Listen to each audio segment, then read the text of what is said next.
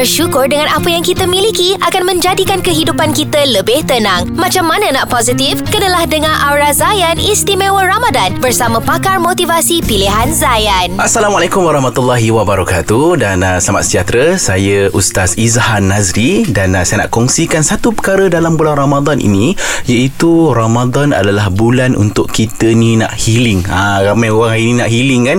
Nak pergi ke sana untuk healing, nak pergi ke sini untuk healing. Bulan Ramadan adalah bulan yang terbaik untuk kita healing dan dalam satu hadis Nabi Muhammad sallallahu alaihi wasallam bersabda, satu hadis riwayat Imam Bukhari dan Muslim, Nabi sebut sesiapa yang mengerjakan puasa Ramadan kerana imannya kepada Allah dan mengharapkan pahala darinya akan diampunkan untuknya segala dosa-dosa yang lalu.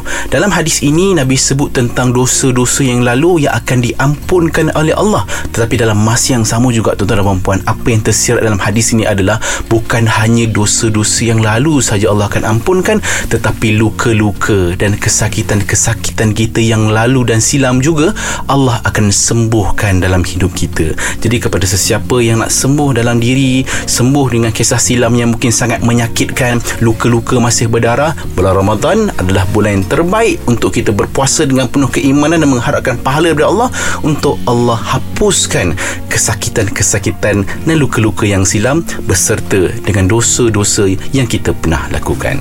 Syukur Alhamdulillah. Semoga apa yang disampaikan memberi manfaat kepada kita bersama. Jangan lupa Aura Zayan Istimewa Ramadan di Zayan Pagi. Zayan, destinasi nasyid anda.